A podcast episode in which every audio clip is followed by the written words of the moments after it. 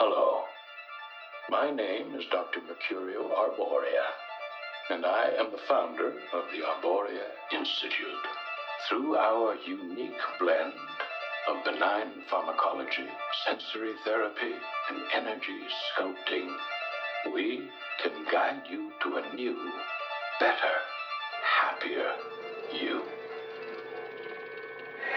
You're about to embark on a great journey. Let the new age of enlightenment begin. What is at stake is more than one small country. It is a big idea, a new world order. It's no longer a theory. What I'm about to say is fact.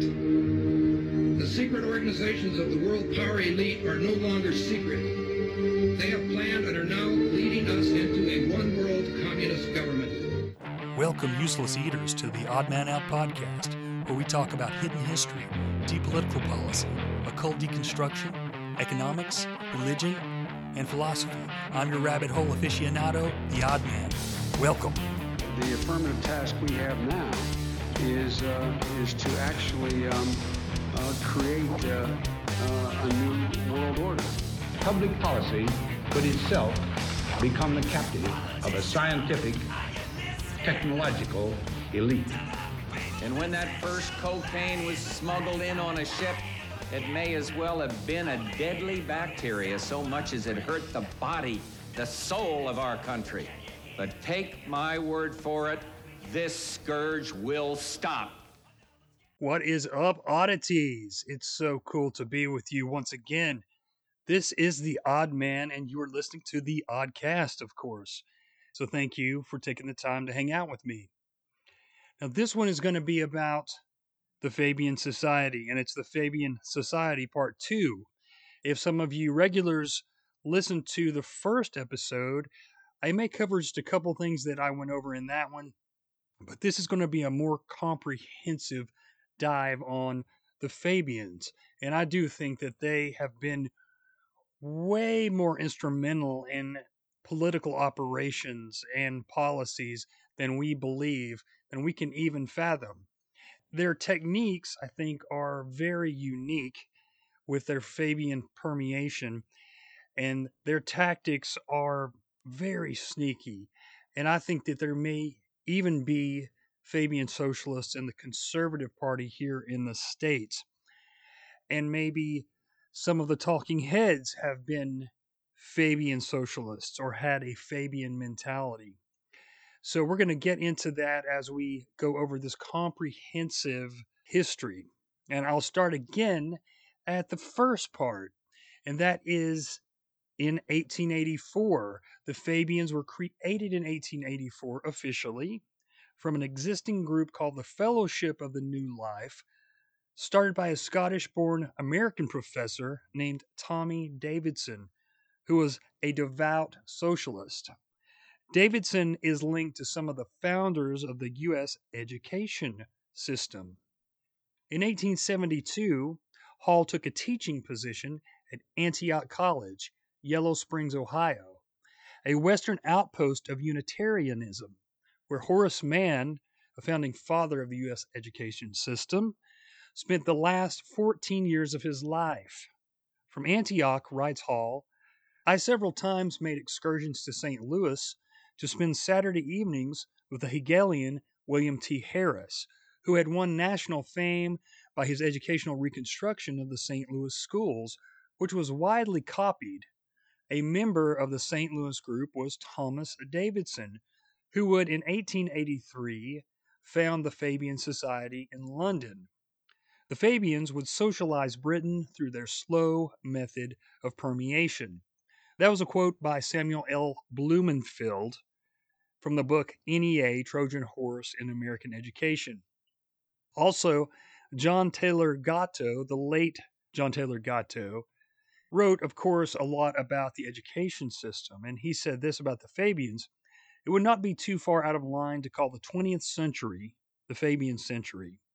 One thing is certain the direction of modern schooling for the bottom 90% of our society has followed a largely Fabian design, and the puzzling security and prestige enjoyed at the moment by those who speak of globalism and multiculturalism are a direct result of heed paid earlier to Fabian prophecies that a welfare state, followed by an intense focus on internationalism, would be the mechanism elevating corporate society over political society, and a necessary precursor to utopia. Fabian theory is the Das Kapital of financial capitalism. Quite simply, they wanted to change the world through a species of propaganda termed education, which would lead to political action. They were clear that education would be one of their main avenues to convince the world their ways were right. Look at a quote by one of their heroes, who was also the hero of Rhodes and Milner of the Rhodes Society of the Elect and the Pilgrims Society, Professor John Ruskin. John was one of the Fabian's heroes as well as the Rhodes era Roundtable heroes, and he taught at Oxford and of course, many of the Rhodes Roundtable Society of the Elect, Pilgrim Society guys were taught by John Ruskin or were linked with John Ruskin because of Oxford. But so were the Fabians. Fabian Society leaders had a real tie to Oxford as well. In 1867, John Ruskin wrote, The first duty of the state is to see that every child born therein shall be well housed, clothed, fed, and educated. But in order to do this, the government must have an authority over the people of which we now do not so much as dream. Now, I've read that quote quite a few times on this show, but I think it's very important. And to see that this guy was a hero of both the Rhodes era roundtable and the Fabian Society, which on paper, these two should have been opposite each other one socialist and one capitalist, but that is not the case, and we'll learn that a little bit later. One of the main members of the Fabian Society and one of the most famous was H.G. Wells. Now, he wasn't the original, he came a few years later. But you know that he wrote the book New Worlds for Old, also The Open Conspiracy, and the book New World Order. And they were operation manuals on how to create a world socialist state. And another little interesting thing about H.G. Wells well, when Churchill ran for the Liberal government, the Liberal Party, H.G. Wells was a big backer of Churchill, and so were the Fabians. So Churchill was a bit like a Mitt Romney, playing both sides of the field. And we've seen that quite a bit in the modern era.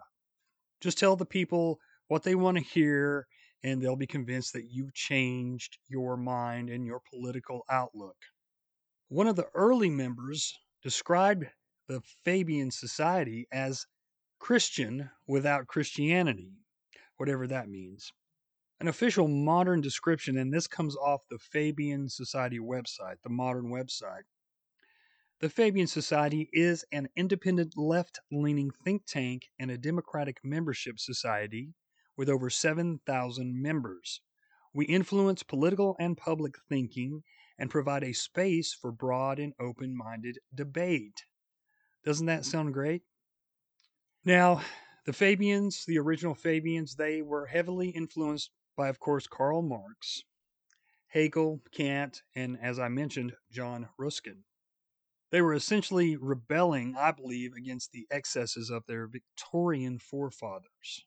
And they had some good reasons for that because obviously the Victorian era was an era of excess and decadence.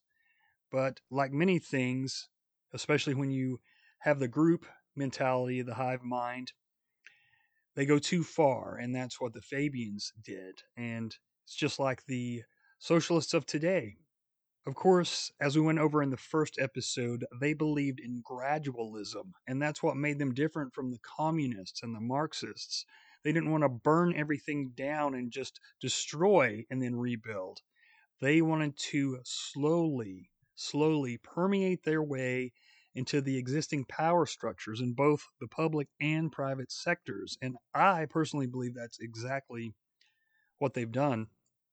Infiltration, as we mentioned earlier, into the education system was a top priority that they wrote about, as well as ending property rights and creating a minimum wage. They were also very much in favor of nationalization of just about everything.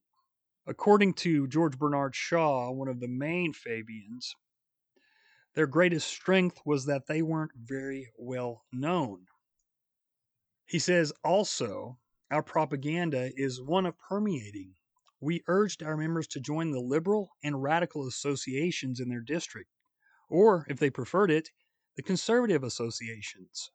We permeated the party organizations and pulled all the strings we could lay our hands on with the utmost adroitness and energy, and we succeeded so well that in 1988 we gained the solid advantage of a progressive majority full of ideas that would never have come into their heads had not the Fabians put them there. And that was only four years into the Fabian Society that they were able to accomplish that. And that's pretty amazing. Now, Sidney Webb, one of the other founders, just as important as Shaw, he had this to say Let me insist on what our opponents habitually ignore, and indeed what they seem intellectually incapable of understanding, namely the inevitable gradualness of our scheme of change. And he said that in front of the Labor Party in 1923. Sidney, the great socialist, went on to be a baron of Passfield. Poor little socialists. Another interesting thing that I read was early on, George Bernard Shaw confided to the German socialist Edward Bernstein that he wanted the Fabians to be the Jesuits of socialism.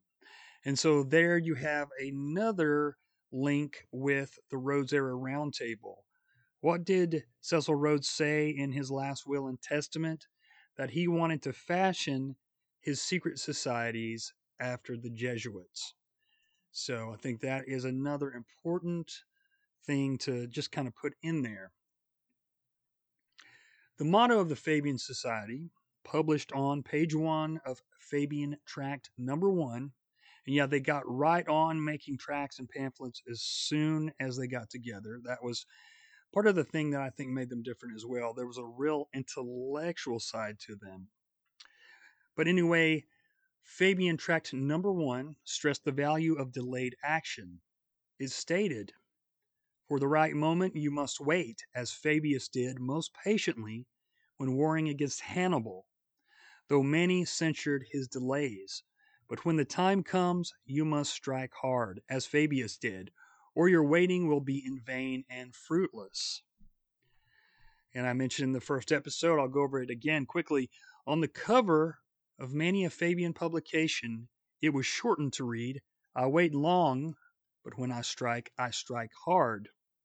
Usually, it accompanied a sketch of an angry tortoise by the Fabian artist Walter Crane, which first appeared on a Fabian Christmas card and has since been reproduced on literally millions of Fabian tracts and pamphlets distributed throughout the English speaking world. So the tortoise became the heraldic device of the society, emblem of persistence, longevity, slow and guarded progress towards a revolutionary goal. So it's slow and steady wins the race, like the tortoise and the hare. And we'll mention the tortoise again here in a few minutes. Here we have a quote from the Fabian Freeway. It says In Britain, its present day leaders control the parliament and the ministries in the name of the Labor Party, which they created, by the way. In the United States, where its identity has been even more carefully concealed and where its practitioners are usually known as liberals rather than socialists, it has very nearly succeeded in reversing that movement of national independence which began in 1776 originally advancing with the slow but steady gait of a tortoise on a country road. Fabian socialism has now adapted itself comfortably to a high speed age and attempts to lead the free world with unprecedented velocity towards a financial, military, and moral breakdown of which world communism is the only logical beneficiary. I did read that on the first episode as well, but I think that's very important for any of you guys that may not listen to that episode.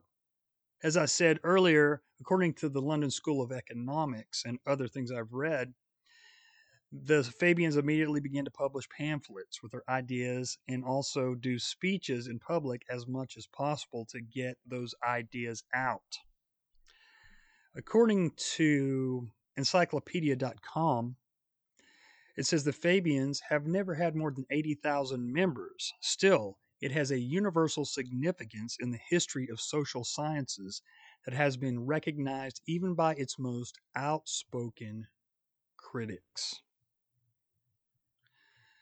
Again, one of its founders, Sidney Webb, once said that the original members did not wish to have a very large number of official Fabians in their midst. Instead, they preferred that people think like Fabians and join other groups to change their mindset.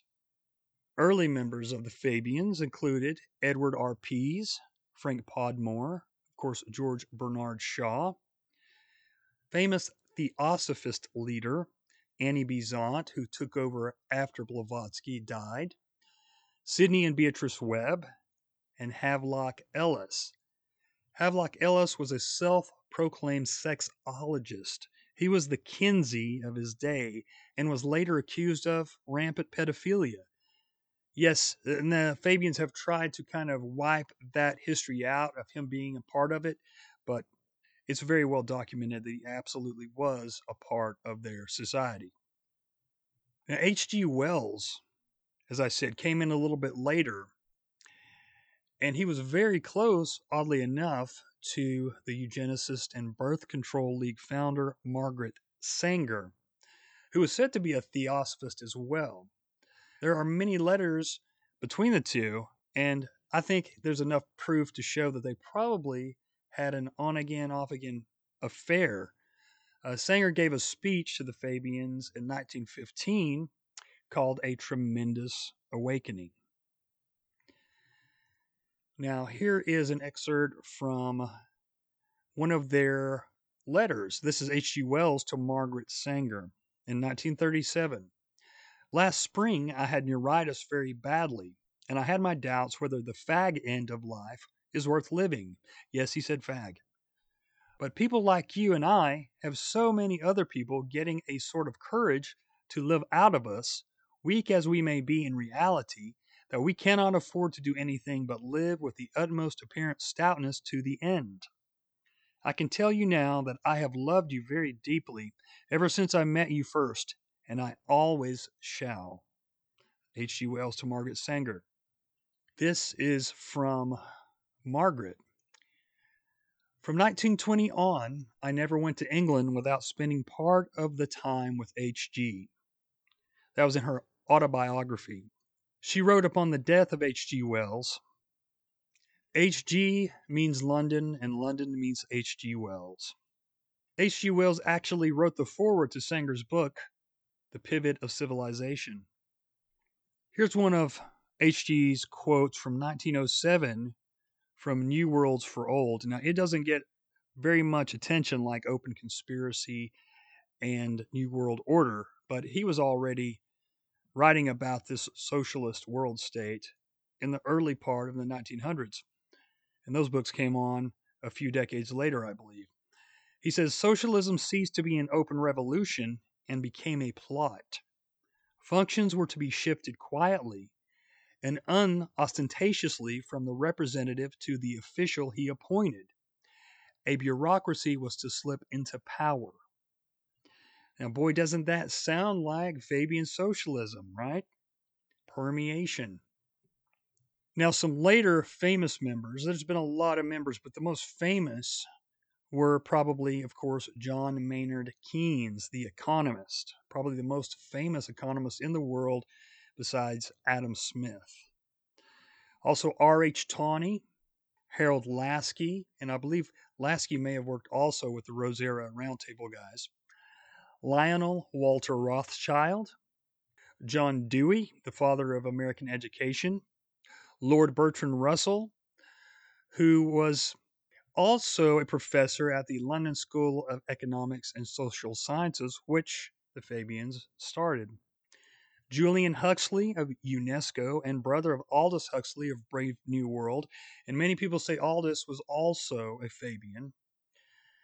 And here's another interesting one Tony Blair, the British Prime Minister, who was a PM when the Iraq War and the War on Terror started. And you can see him piled up with George W. Bush and also with Bill Clinton and you would think that capitalists and Fabian socialists don't mix, but they sure do.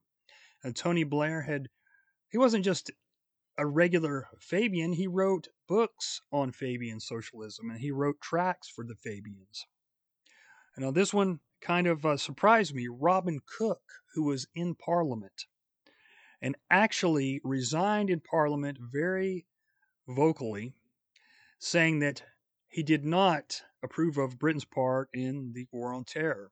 He stated publicly that there is no Al Qaeda. They made it up in order to go to war. And he had a heart attack not long after that. So, you know, it makes you wonder, right? Other modern Fabian notables Gordon Brown, Graham Wallas, Hubert Bland, Edith Nesbit, Sidney Oliver, Oliver Lodge, Leonard Woolf, Virginia Woolf, Ramsay MacDonald, and Emmeline Pankhurst. Now, Max Lerner was a pioneer of the communist movement. You may recognize that name. Later, he moved into Fabian socialism. His projection through newspaper columns and on radio and television as an independent thinker was completely contradicted by the fact that he'd been either a communist or a Fabian throughout his entire adult life. And lastly, talking about the famous Fabians, there's quite a bit of evidence to suggest that Eric Blair, aka George Orwell, was a Fabian for some time and may actually have written 1984 as the 100th year anniversary of the founding of the Fabian Society because they started in 1884. Some say 1984 was what he thought would result in a Fabian system. It is documented that he gave several speeches before the Fabian Society, but must have had some sort of falling out with them, as H.G. Wells did. Wells actually went against them and actually said that they were the new Machiavellians. There's actually a long story about their kind of falling out between the Fabians, the original Fabians, and H.G. Wells in a book I read called Educate, Agitate, and Organize. And he basically wanted them to kind of um, change some things and kind of modernize a bit because he came on about, I guess, around seven or eight years, maybe 10 years later after it was started the original guys just didn't want to really go along with that. And Wells had a big ego as well. And so they kept clashing, and Wells kept trying to get to be the head of the Fabians, but it never happened because they had to do it on a vote, and he never got voted in. And there was a lot of hostility there, and he eventually left the society over it. So a little bit of inner society turmoil there. Now, another fellow who was one of the Fabians' heroes was an Italian communist by the name of Antonio Gramsci. And he's got a quote that says From the moment when a subordinate class becomes really independent and dominant, calling into being a new type of state, the need arises concretely of building a new intellectual and moral order, i.e., a new type of society and hence the need to elaborate the most universal concepts, the most refined and decisive ideological weapons. Joseph Alois Schumpeter, in Capitalism, Socialism, and Democracy, said this about the Fabians Socialist endeavor of the Fabian type would not have amounted to anything at any other time, but it did amount to much during the three decades preceding 1914 because things and souls were ready for that kind of message, and neither for a less nor for a more radical one. Formulation and organization of existing opinion were all that was needed in order to turn possibilities into articulate policy. And in this organizing formulation, the Fabians provided in a most workmanlike manner. They were reformers. The spirit of the times made socialists of them. They were genuine socialists because they aimed at helping in a fundamental reconstruction of society, which in the end was to make economic care a public affair. Of course, that sounds great, but then you start looking at some of the other quotes and the things that the Fabians did and some of their links, and you start to see that maybe that wasn't quite the case after all. Now, I want to talk briefly about Fabianism in America. The man that is credited with founding Fabianism here is William Dwight Porter Bliss from Boston. As a testament to how successful Fabianism was and still is in the United States, it was Stuart Chase, a Fabian, who coined the term the New Deal in one of his books. The League for Industrial Democracy in the United States was previously called the Intercollegiate Socialist Society, and it is considered to be the Fabian Society in the U.S. In the United States, the League for Industrial Democracy, following the same program organized by the Student League for Industrial Democracy, SLJD. This organization had left its mark in almost every major college and university in the United States. Since 1905, thousands of prominent persons in government, education, science, and religion reflect the socialistic teachings of the Student League for Industrial Democracy. The Rand School for Social Science and its successor, the Tamiment Institute, and the library have trained a minimum of 5,000 people per year since its founding in 1906. The bulk of these have entered into sensitive and key positions in government, the information, media, television, newspapers, and radio, and the teaching professions in colleges and high schools throughout America. Well over a quarter of a million radicals have been spawned by this single social science school alone. As have been mentioned before, this interlocking Fabian socialist network has furnished the substance and the sinews for the so called Communist Front movements numbering millions of followers. The subversive menace in America can be estimated being at least 8,700 Fabian socialists, with the remaining 20% consisting of assorted radical groups. In the United States, the progress of the Fabian pilgrims, though more difficult to trace, has been impressive. On the whole, United States Fabians in public office have been more cautious than their British models about admitting that socialism is their goal. The gradualist and freewheeling character of the movement, plus the generally unsuspicious nature of the American people where gift horses are concerned, has allowed our native Fabian socialists to pursue their goals step by step without disclosing their direction. Their once slow and cautious pace has been gradually accelerated to a breakneck speed. Americans sometimes wonder why so many members of the leftist elite occupy posts of great influence in Washington today. Others ask why United States spokesmen at home and abroad seem so often to be following policies counter to our traditional interests as a nation, and why in Cold War operations we so frequently lose by default to our declared mortal enemy, international communism. Popular confusion on the subject has given rise to a dangerous myth, namely that a basic and irreconcilable enemy exists between socialists and communists. This is by no means true. Though superficially different and sometimes at odds about methods or timing, both are admittedly followers of the doctrines of Karl Marx or social democracy, and they go together like a horse and carriage. In every country not yet under communist control, the socialists remain communism's most potent and necessary allies. In fact, if they did not exist, the communists would have to invent them. That was from the book Fabian Freeway, by the way. Now we're going to take a closer look at the London School for Economics and Social Sciences. But before we do that, I'm going to hit up one more quick quote I thought was important by John T. Flynn from the book The Road Ahead in 1949. He said, The line between fascism and Fabian socialism is very thin. Fabian socialism is the dream. Fascism is Fabian socialism plus the inevitable dictator. And I think that makes so much sense because now we're seeing these public private partnerships coming into being under the Great Reset. You know, the powers that be are really kind of putting it out there in the open, and not really a lot of people are talking about it.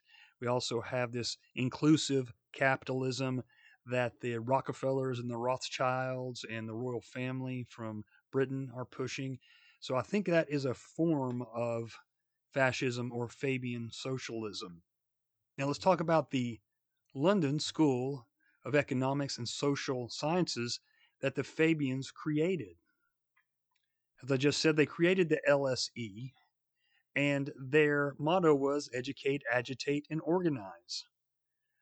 George Bernard Shaw famously described the mission of the Fabian Society as to do just that, and that was on the LSE website.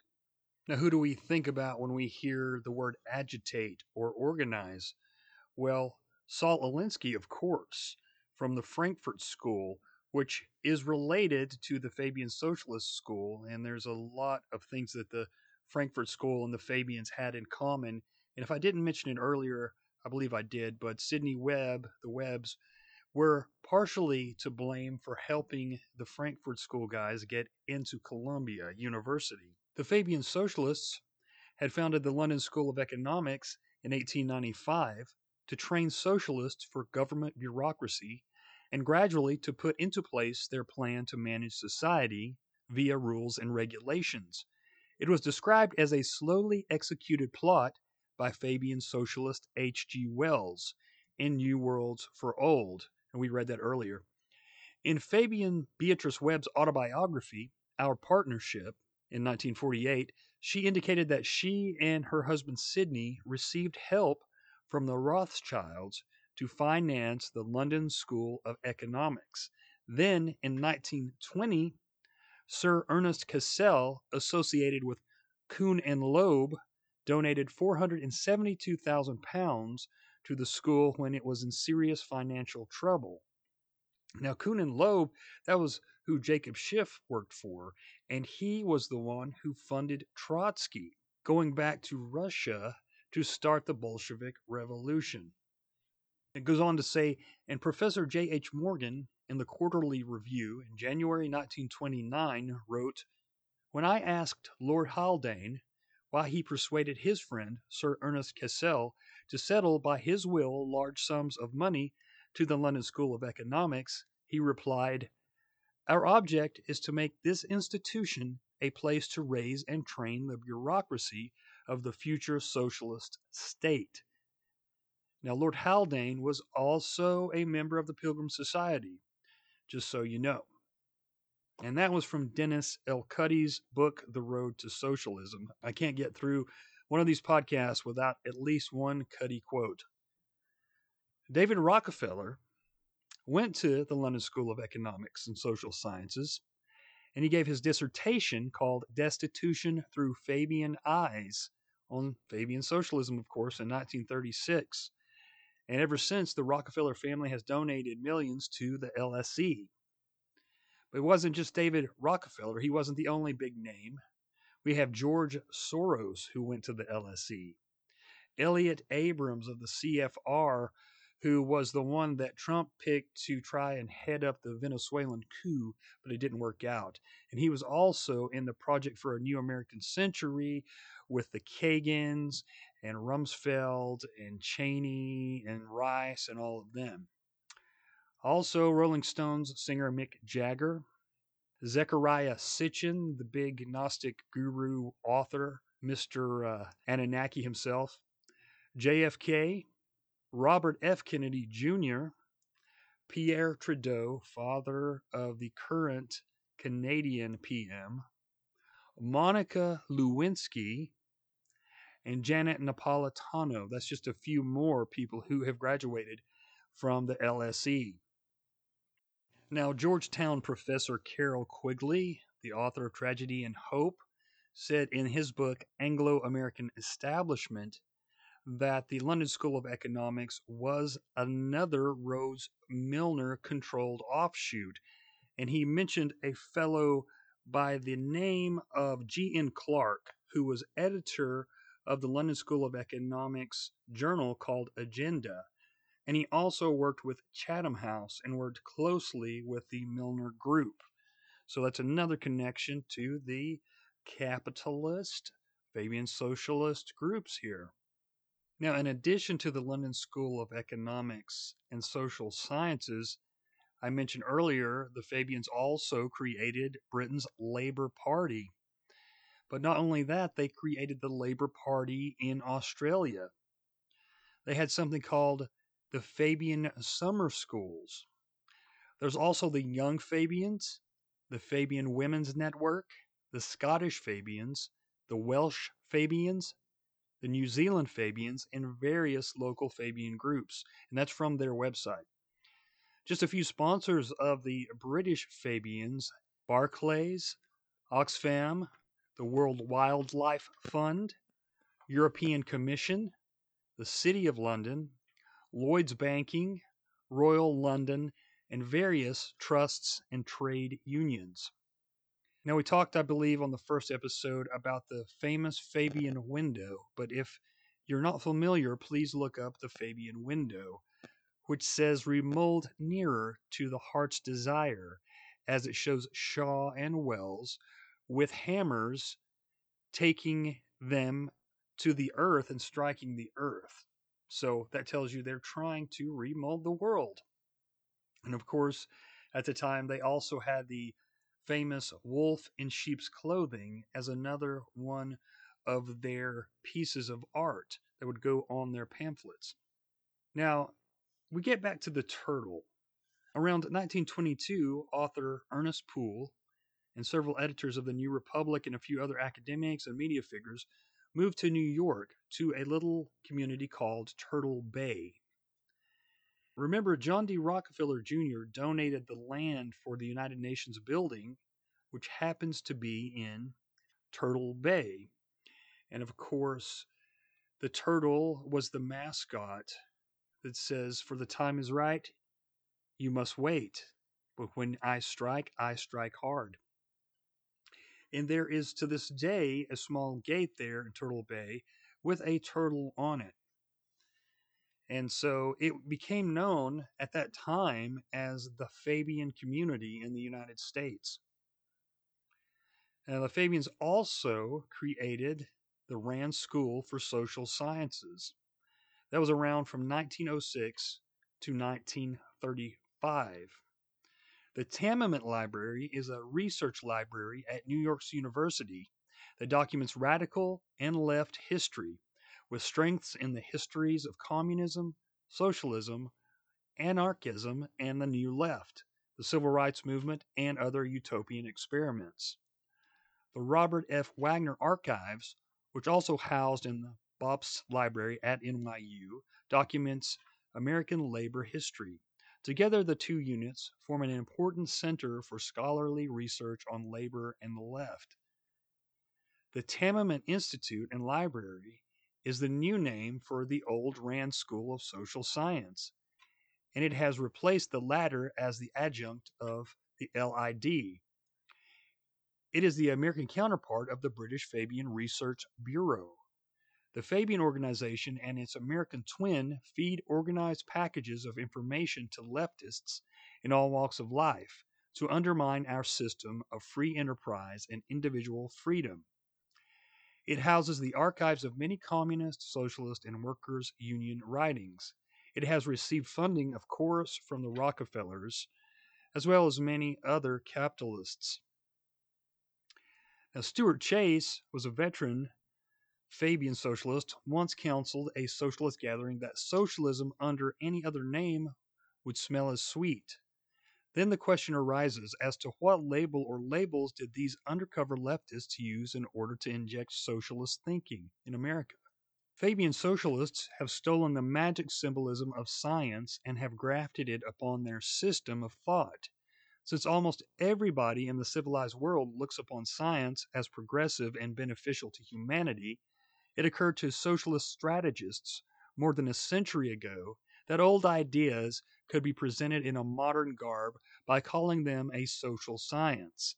In colleges, the pulpit and lecture hall, the magic term of social science has been used in a myriad of forms to inculcate a creeping socialism, which has stealthily and quite silently insinuated itself into the lifeblood of our civilization.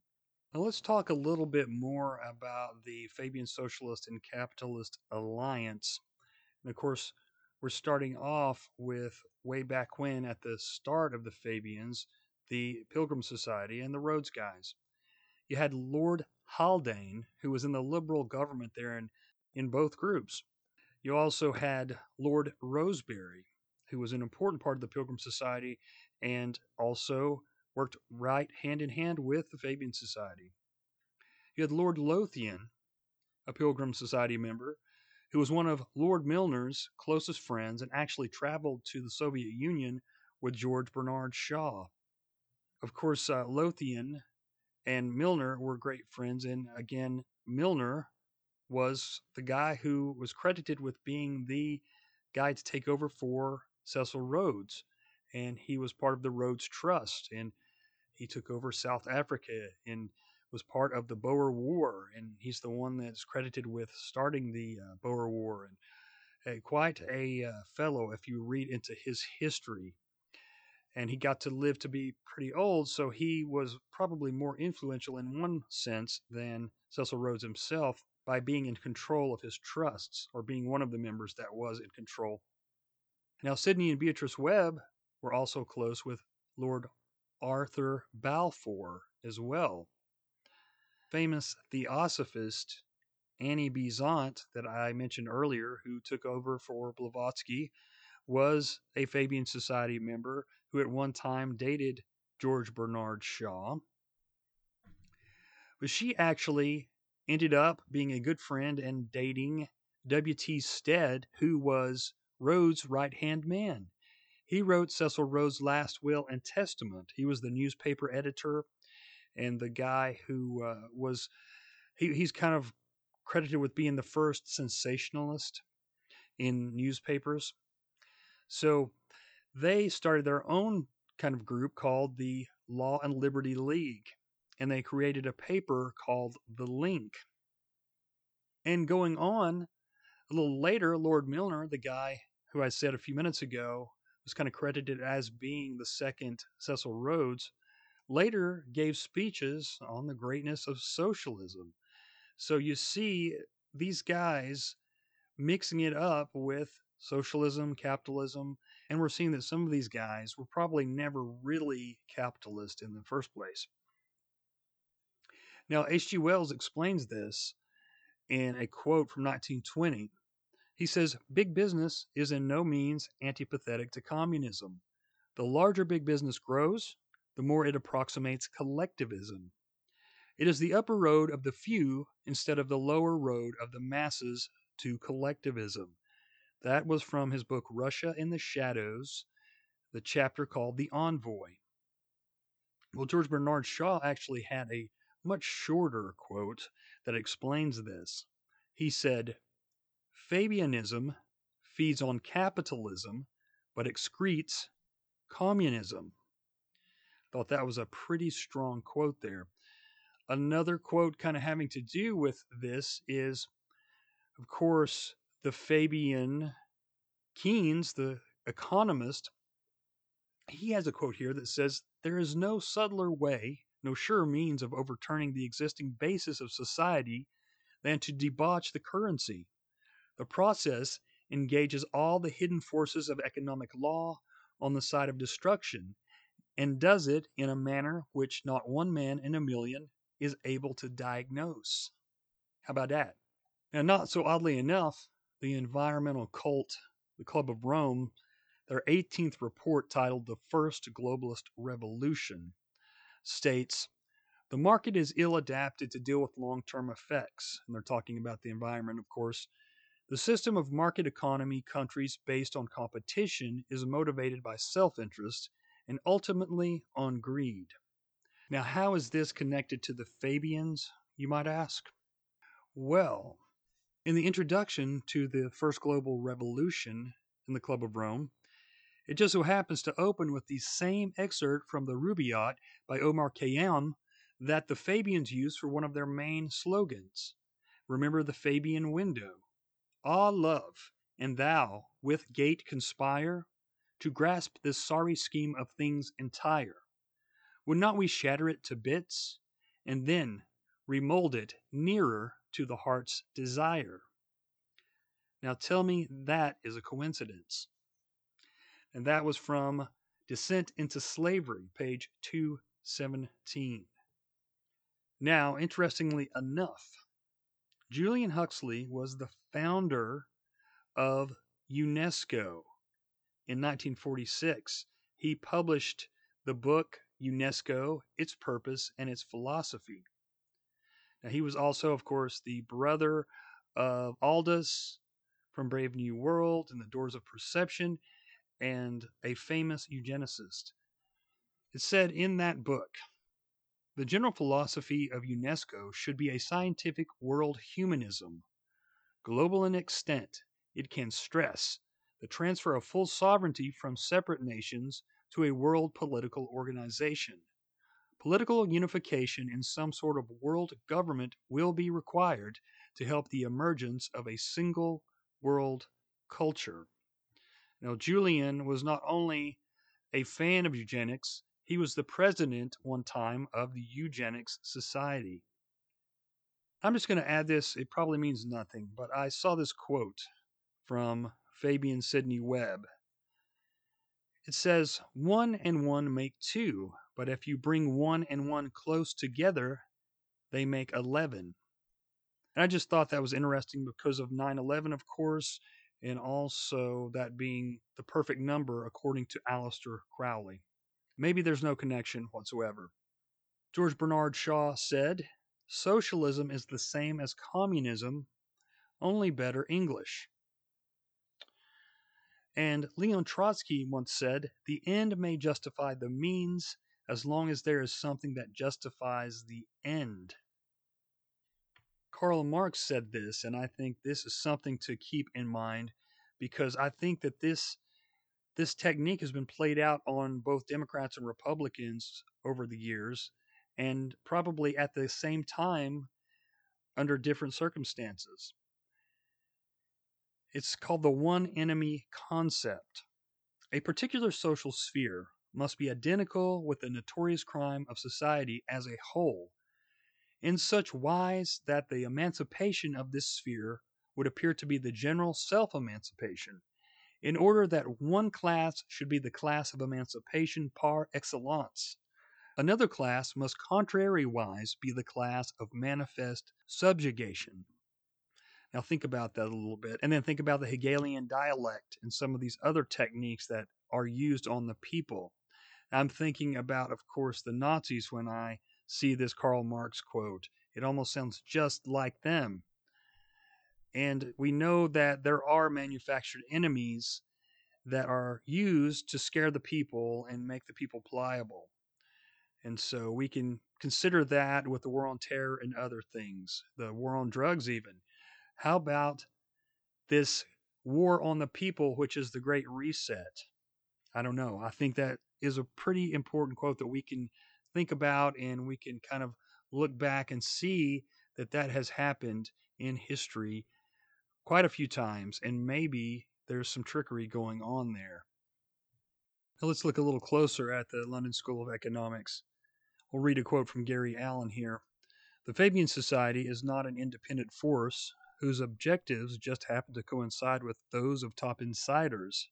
Indeed, from the earliest beginnings of the Fabian movement, the American establishment has provided close cooperation and support.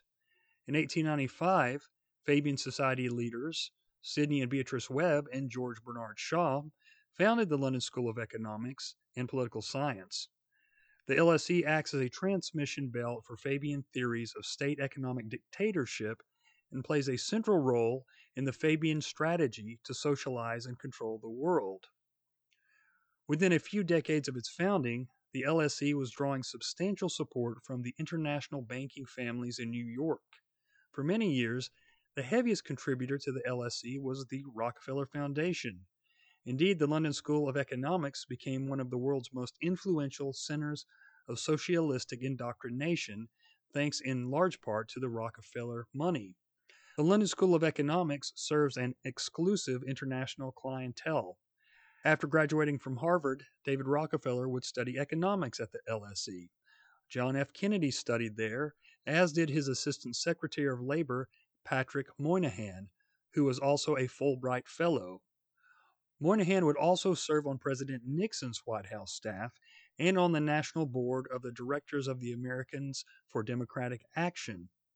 One of the most popular and prominent lecturers at the London School of Economics during the period of 1920 to 1950 was British Marxist Harold Laski. Laski was highly regarded in socialist circles, even serving as an executive member of the Fabian Society. In January 1945, prior to leaving for Yalta, Franklin Roosevelt wrote Laski, Our goal is, as you say, identical for the long range objectives. Lord Chief Justice of England, Lord Hewart, in his classic book, The New Despotism, he made the following charge. A mass of evidence establishes the fact that there is in existence a persistent and well contrived system intending to produce and in practice producing a despotic power which at one and the same time places government departments beyond the sovereignty of Parliament and beyond the jurisdiction of the courts. Now, remember Colonel Edward Mandell House, who was said to be the guy behind Woodrow Wilson and the socialist who wrote the book Philip Dru Administrator, kind of based on a world as wanted and described by Karl Marx. Now, Rose Martin says in Fabian Freeway, Colonel House formed a lasting friendship with journalist George Lansbury, a lifelong pillar of the Fabian Society, who once persuaded the American soap millionaire Joseph Fels, a member of the London Fabian Society, thanks to the prodding of his wife Mary Fels, nee Rothschild, to lend 500 pounds sterling to underground Russian social democrats, including Lenin and Trotsky, when they were stranded in England. Leon Trotsky, in his book My Life, would also relate that a British financier gave him a large loan to be repaid after the Tsar was overthrown. That was in Dennis L. Cuddy's book, The Globalists. It also says in 1928, Walter Lippmann, member of the Fabian Society and the Intercollegiate Socialist Society and the Council on Foreign Relations, he's actually one of the founders of the Council on Foreign Relations. He wrote in The Political Scene an essay on the victory of 1918 that World War I in April 1917 is dissolving into a stupendous revolution that could hopefully result in the federation of the world and future Socialist Party President candidate Norman Thomas would write American people will never knowingly adopt socialism, but under the name of liberalism, they will adopt every fragment of the socialist program until one day America will be a socialist nation without knowing it even happened. And just a little bit more trivia here for you. Among the North Atlantic Treaty nations already joined in a military defense pact, British socialists promoted the cause of the Atlantic Union and continue to do so today. This high flown scheme was merely an enlargement of the Federal Union, the scale model engineered at the outbreak of World War II by a key member of the Fabian International Bureau, R.W.G. Mackay, aided by the Fabian approved Rhodes Scholars Clarence K. Streit and Herbert Agar. 15 federal unions calls, among other things, for the government of the United States to reunite with Britain, while Atlantic Union marshals European support for the same plan. Both in its original and expanded forms, Federal Union has appropriated the secret dream of the 19th century empire builder Cecil Rhodes and remolded it along the lines more adapted to the schemes of the Socialist Internationals. Such eminent personages of the International as the Foreign Minister Paul-Henri Spaak of Belgium have lent the luster of their names to the Atlantic Union. And we'll probably talk about the Atlantic Union and all the papers and world federalism and all that eventually on one of the episodes. I was looking at some of Vander Regen's work, and he talks about the alliance between the Fabians and big money. There's even a picture he has on there with George Bernard Shaw at some kind of gala event with one of the Rothschilds. And uh, of course, it talks about the Webbs and their associations with different various millionaires and very wealthy people of the time. So it's pretty amazing to me that the Fabians were able to hobnob with these rich elitists. And of course, they were pretty open about that being one of their goals as to infiltrate the public and private sectors. And that's very important to me because I believe that's what we are seeing now. I think we're seeing the fruits of what the Fabians did long ago, infiltrated into all these forms of government and the private industry. And we're looking at decades now, over a hundred years, of the skull and bones influenced, Fabian influenced education system. And we know that from our talks with Charles Savoie, that Columbia University was a haven for CFR and Pilgrim Society members, but also for the Frankfurt School, which should have been again, the antithesis of the Rhodes era guys, the CFR guys, but it was not. And we see also that Oxford and Cambridge are huge hubs for both sides. And we see that higher ed is locked in with MI5, MI6, the CIA, and others. And so that is the kind of things we're up against. The most well networked, well organized cadre of different groups that has ever been in any civilization whatsoever. And the technological capabilities we have today makes it even easier for all these different groups to talk to one another, to plan, to figure out what they're going to do. And we're seeing that under the great reset right now. Again, I'm going to talk for a few minutes about the connection between the Fabians and money. And in Jason Horsley's book, The Vice of Kings, which I highly recommend you go out and get, it's a very interesting book because his family had been Fabian socialists for several decades. And he also talks a lot about the occult and Aleister Crowley and those influences on British elites and British government. And so I'm going to read right here from page 12, a little piece. It says Moving past the more or less established history of Fabianism, I found a compelling and damning description of the Fabian plan as central to the whole New World Order millennia long conspiracy, Big C, in an archived essay called Fabian Influence on Council's Developments in New Zealand in 2006. One premise of the information was that the Fabian Society was behind various labor movements in Britain and that it concealed elitist and even capitalist interests. This was something I could vouch for from direct experience, having grown up in a wealthy socialist family.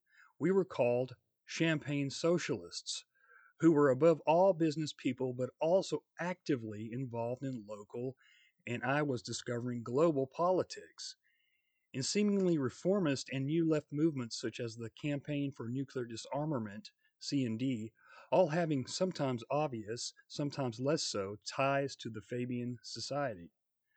According to another online source, the Fabian Society has 7,000 members, 80%, 5,600 of whom are members of the Labor Party, amounting to about 3% of the general Labor Party membership, about 190,000 in 2010.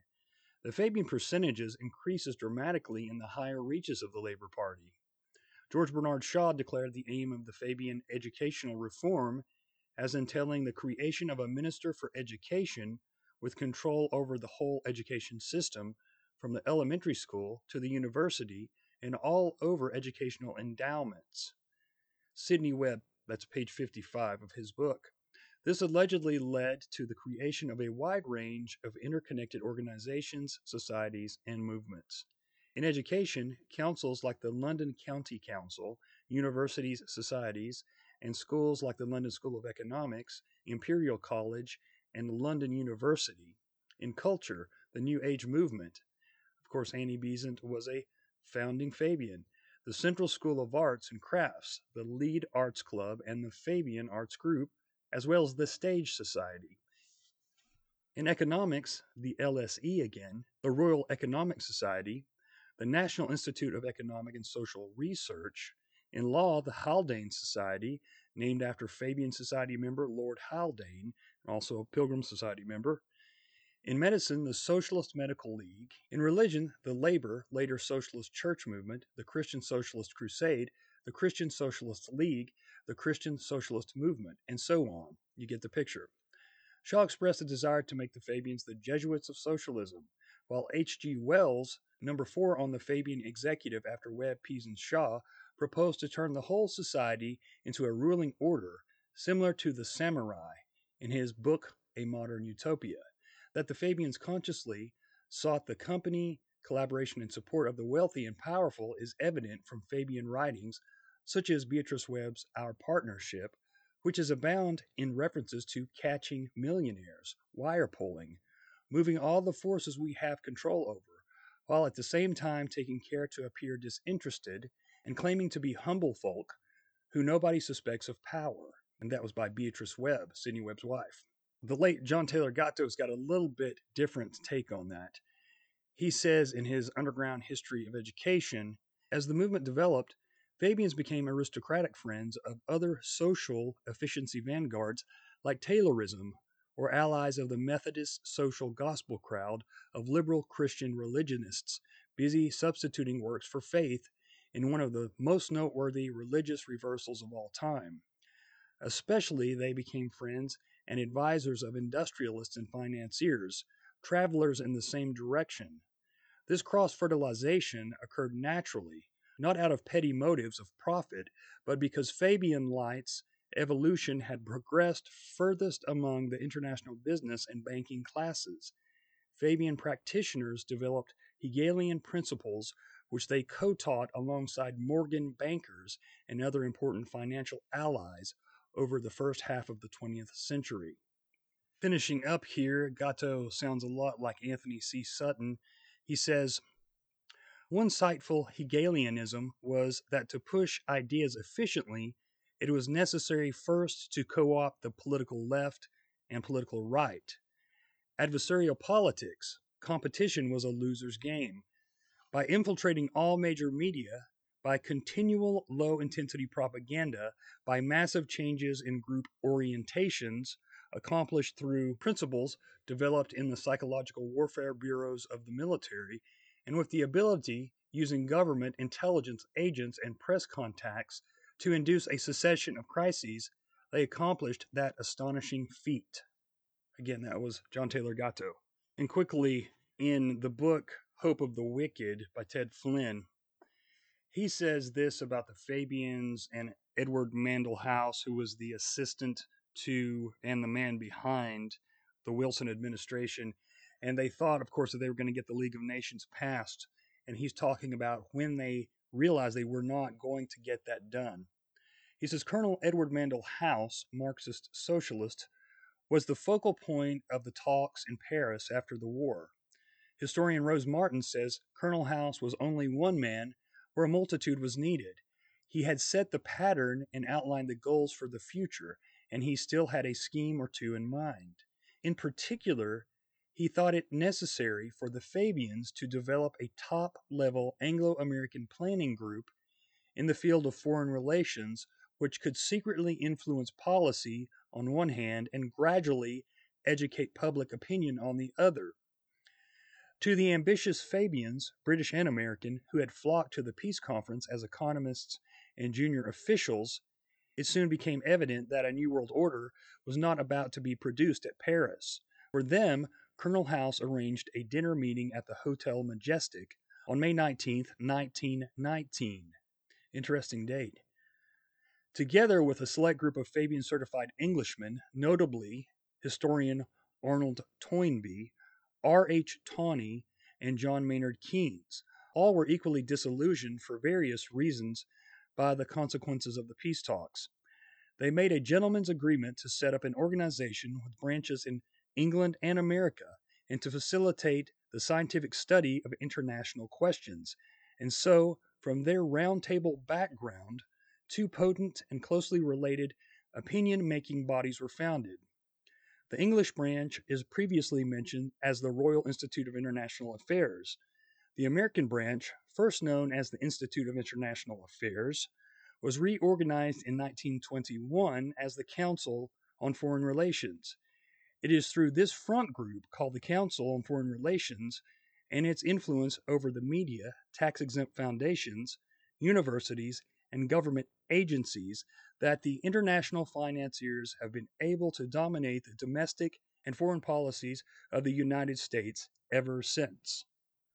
Now, Fabian Bertrand Russell said about Fabian H.G. Wells' book, The Open Conspiracy Blueprints for a World Revolution, I do not know of anything with which I agree more entirely. Bertrand also writes to H.G. Wells Lord Haldane would not forego the pleasure to be derived from the next war. Fabian Socialist Haldane, H.G. Wells, Lord Alfred Milner, and George Bernard Shaw, along with Sir Edward Grey, and you noticed several pilgrims in there, members of the Coefficients Club, founded in 1902 by Fabian socialist leader Beatrice Webb. Grey had misled Germany into thinking Great Britain would not enter the First War if Germany did. Grey was very close to the Milner Group, and Haldane was a member of it, according to Professor Carroll Quigley in the Anglo American Establishment. Professor Quigley also will write in his book The group feared that all culture and civilization would go down to destruction because of our inability to construct some kind of political unit larger than the national state. This was the fear that animated Cecil Rhodes. The Fabians were actually mentioned by Congressman Louis McFadden, who was the chairman of the House Banking Committee. He placed in the congressional record what he called a secret document entitled Freedom and Planning, issued from the inner council of the members of the Political Economic Plan, or otherwise termed PEP. The Political Economic Plan Group is a branch of the Fabian Society. McFadden indicates that the secret document was authored by Israel Moses Sieff, and McFadden remarks about three months after the passage of the National Recovery Act of the United States, when Israel Moses Sieff was urged by members of his committee to show more activity, he said, Let us go slowly for a while and wait until we see how our plan carries out in America. Sieff was referring to President Roosevelt's New Deal. Now, Nicholas Hagger says in the book The Syndicate that the American version of PEP is the NPA, the National Planning Association, which was followed by the BAC, the Business Advisory Council. He says PEP, the NPA, and the Business Advisory Council worked closely with the Council on Foreign Relations to promote the United States of Europe and Frankfurter's Fabian policy of amending the U.S. Constitution has tilted it towards socialism. Frankfurter became a close friend of Harold Laski, a Marxist professor at the London School of Economics, and they frequently exchange ideas and visits. He also says, in addition to the Rockefellers funding the London School of Economics, Mrs. Ernest Elmhirst, the widow of J.P. Morgan partner Willard Straight, was one of the biggest founders. And he goes on to say the Fabian Society's best known publication is The Economist, but its tradition of Fabian essays in socialism, edited in 1899 by Shaw, has been continued in the new Fabian essays. And I'll leave in the show notes links to the Fabian essays, which are on the London School of Economics website. No, I have thrown an absolute ton of quotes at you, but it was very important for me to convey what these men actually said and what the people who were a part of it actually said and what the people who investigated it have actually said through their research. Now, this is from Sidney Webb, one of the founders of the Fabians. He says the problem of the unemployable is not created by the fixing of a national minimum wage law. The unemployable we've had with us always. With regard to certain sections of the population, this unemployment is not a mark of social disease, but of social health. I think we've heard that by Nancy Pelosi and company in the last few years. If we desire to reduce these unemployable to a minimum, it is necessary to pursue a twofold policy. We must arrange our social organization in such a way that the smallest possible amount of such degeneracy, whether physical or mental, is produced. These physical and moral weaklings and degenerates must somehow be maintained at the expense of other persons. They may be provided for from their own property or savings, by charity or from public funds, with or without being set to work in whatever ways are within their capacity. But of all ways of dealing with these unfortunate parasites, the most ruinous to the community is to allow them unrestrainedly to compete as wage earners for situations in the industrial organization. For this at once prevents competition from resulting in the selection of the most fit and thus defeats its very object. That was from Industrial Democracy. And one last quote from the Fabians, and it goes along with the last. This is from George Bernard Shaw. Under socialism, you would not be allowed to be poor. You would be forcibly fed, clothed, lodged, taught, and employed, whether you liked it or not. If it were discovered that you had not the character and industry enough to be worth all this trouble, you might possibly be executed in a kindly manner. Now we get back to those death panels, eh? So you see, the caring socialism that we hear about, well, its roots are something altogether different, and we should be concerned about that. But I'm going to leave you with something here from my own little mind. The real threat of communism and socialism wasn't the head on war with the Reds. While the right looked straight ahead towards the Soviets, the Fabians were infiltrating every facet of both the public and private sectors. One in ten conservatives and libertarians couldn't even give more than a couple details about Fabian socialism or who was and is one. The wool has been pulled over the people's eyes, and they were made to think capitalism was the antithesis of communism, socialism, and collectivism while industrialists and financiers like the Rockefellers were funding all those groups. We relied on stereotypes that were created by the media and educational books the elites had written. It was a slow and steady race. Not that there was never a threat by the Red Army, and not that McCarthy was wrong on all accounts, as the Venona papers have shown. He was correct that communist agents and sympathizers were alive and well. But the real threat came from every direction but the one we were looking in. And now we are seeing the results of this long term strategy. After all, money makes the world go around, and communist and socialist countries have to have it to keep their governments and armies going. And the financiers are happy to loan it to them. And so I hope that this episode has been a blessing to you.